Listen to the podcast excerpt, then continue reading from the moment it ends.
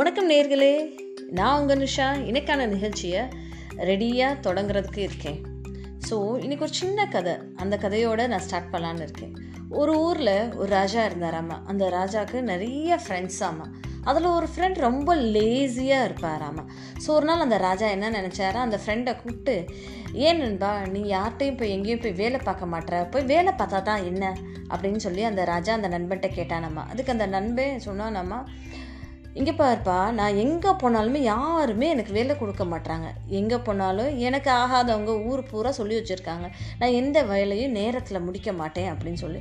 அதனாலேயோ என்னவோ எனக்கு யாருமே வேலை கொடுக்க மாட்டாங்க இதனால பல குழப்பங்கள் வருது அப்படின்னு சொல்லி அவர் சொன்னாரம்மா இதை கேட்ட ராஜா அடடா நம்ம ஃப்ரெண்டு இவ்வளோ கஷ்டப்படுறாரே அப்படின்னு சொல்லிட்டு சரி நண்பா உனக்காக நான் இன்னைக்கு என் கஜானாவை திறந்து வச்சுருக்கேன்.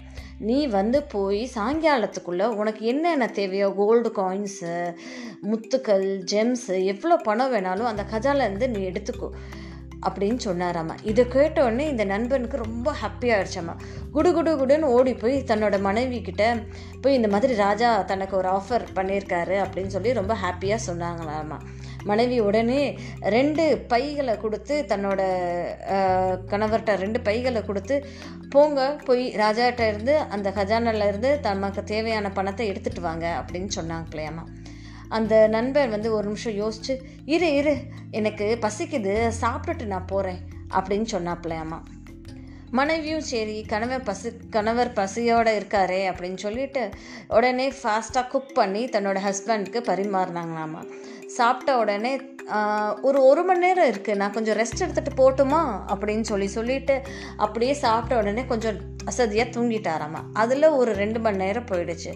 எப்போ விழிச்சு எந்திரிச்சு பார்த்தோன்னே மனைவி வந்து எங்கள் நேரம் ஆயிடுச்சு. சீக்கிரமாக போங்க. அப்படின்னு சொல்லி ரெண்டு பேக்கையும் கொடுத்து அவரை வழி அனுப்பிச்சு அனுப்பிச்சாங்களாம்மா போகிற வழியில் நல்லா நடந்து போயிட்டு இருக்கப்போ வெயில் அவ்வளோ வெயிலாமா நடந்து போய்கிட்டே இருக்காமல் தனக்கு தெரியாமல் கொஞ்சம் ஹாட்டாக இருக்கே ஒரு மரத்துக்கு அடியில் உட்காந்து ரெஸ்ட் எடுப்போம் அப்படின்னு சொல்லி அந்த நண்பே உட்காந்தாராமா உட்கார்ந்த உடனே நல்லா காற்று ஆழ்ந்த சுகமாக அவருக்கு காற்றுல தூக்கம் வந்துருச்சாமா. அப்படியே அந்த இடத்துல தனக்கு தெரியாமலே படுத்து உறங்கிட்டாராமா. உறங்கினோட மனுஷன் ஒரு கொஞ்ச நேரம் சென்று எந்திரிச்சு பார்க்கும்போது நாலு மணி நேரம் ஆயிடுச்சாமா.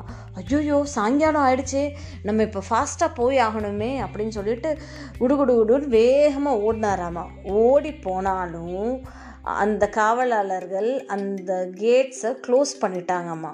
ஸோ சன்செட்டில் முன்னாடி அவரால் ரீச் பண்ண முடியல அந்த கேட்டுக்கோ அந்த பேலஸ்க்கோ அப்புறம் அந்த ஃப்ரெண்டு வந்து ராஜா கிட்ட போய் சொன்னாரா இந்த மாதிரி நான் போகிறதுக்கு முன்னாடி எல்லா கேட்ஸுமே க்ளோஸ் பண்ணிட்டாங்க அப்படின்னு சொன்னாராம்மா அந்த ராஜா சொன்னாராம்மா கடவுள் நம்ம எல்லாத்துக்கும் கொடுத்த ஒரே வரம் காலம் தட் இஸ் டைம் ஸோ எல்லாத்துக்குமே அந்த டைம் காமனாக தான் இருக்குது அந்த டைமை நம்ம எப்படி யூட்டிலைஸ் பண்ணுறோன்றது தான் நமக்கான ஒரு பரீட்சை சொல்லலாம் ஒரு சேலஞ்சுன்னு சொல்லலாம்.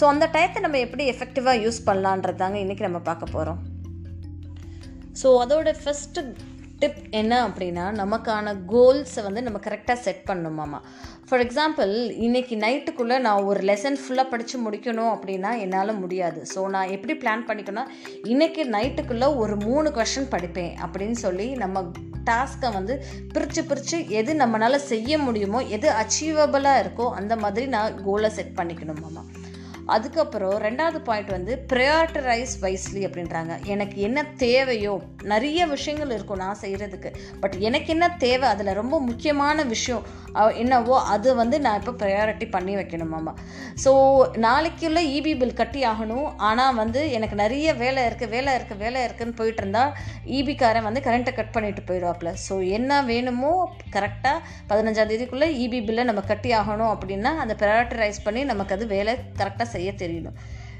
தேர்ட் டிப் என்னன்னா ஒரு டைம் லிமிட் வச்சுருக்கணுமா? இந்த ஒரு பத்து நிமிஷத்துக்குள்ளே நான் வந்து ஒரு கொஷின் படித்து முடிப்பேன் அப்படின்னு சொல்லி எனக்கு நானே ஒரு டைம் லிமிட் வச்சுக்கணுமாம்மா. ஸோ அப்படி டைம் லிமிட்டை வச்சு தான் தான் நம்மளால் டாஸ்க்கை வந்து கம்ப்ளீட் பண்ண முடியுமா?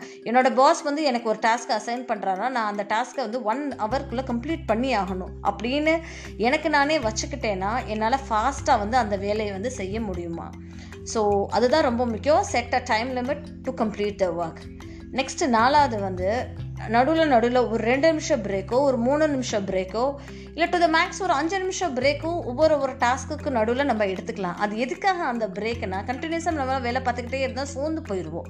அதனால ஒரு அஞ்சு நிமிஷம் பிரேக் எடுத்துட்டோம்னா திருப்பி நம்ம எனர்ஜியஸ் ஆகிட்டு சும்மா நடுவில் கொஞ்சம் சாப்பிட்டுட்டு ஒரு அஞ்சு நிமிஷத்தில் ஒரு டீயோ இல்லை கொஞ்சம் பாதாம்ஸோ எடுத்து சாப்பிட்டுட்டு நம்ம எனர்ஜைஸ்டாக அடுத்த ஒரு டாஸ்க்குக்கு நம்மளால் நம்மளால் ரெடி பண்ணிக்க வச்சுக்க முடியும். மோஸ்ட் இம்பார்ட்டன்ட் திங் அடுத்தாவது பாயிண்ட்டு நம்ம ஆர்கனைஸ்டாக இருக்கணும் மாமா. அதாவது இன்னைக்கு என்னென்ன வேலைகள் நம்ம என்னென்ன செய்ய போகிறோம் அதை எப்படி எக்ஸிக்யூட் பண்ண போகிறோம் அப்படின்னு சொல்லி ஆர்கனைஸ்டாக முன்னாடிக்குட்டியே பிளான் பண்ணி வச்சுருக்கணும் மாமா.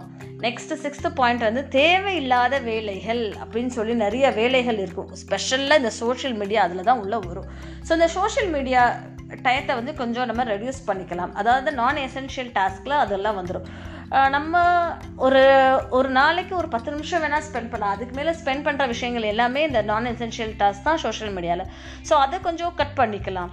Seventh most important thing Vadivelu சொன்ன மாதிரி எதையும் பிளான் பண்ணி செய்யணும். ஸோ எல்லா விஷயங்களும் நாளைக்கு செய்யக்கூடிய விஷயங்கள் இன்றைக்கி நம்ம பிளான் பண்ணி வச்சுருந்தோன்னா நாளைக்கு அதை ரொம்ப சக்ஸஸ்ஃபுல்லாக பர்ஃபெக்டாக நம்மளால் எக்ஸிக்யூட் பண்ண முடியுமாமா? ஸோ இந்த ஒரு சிந்தனையோட நான் உங்கள் நிஷா விடைபெறுகிறேன். நன்றி.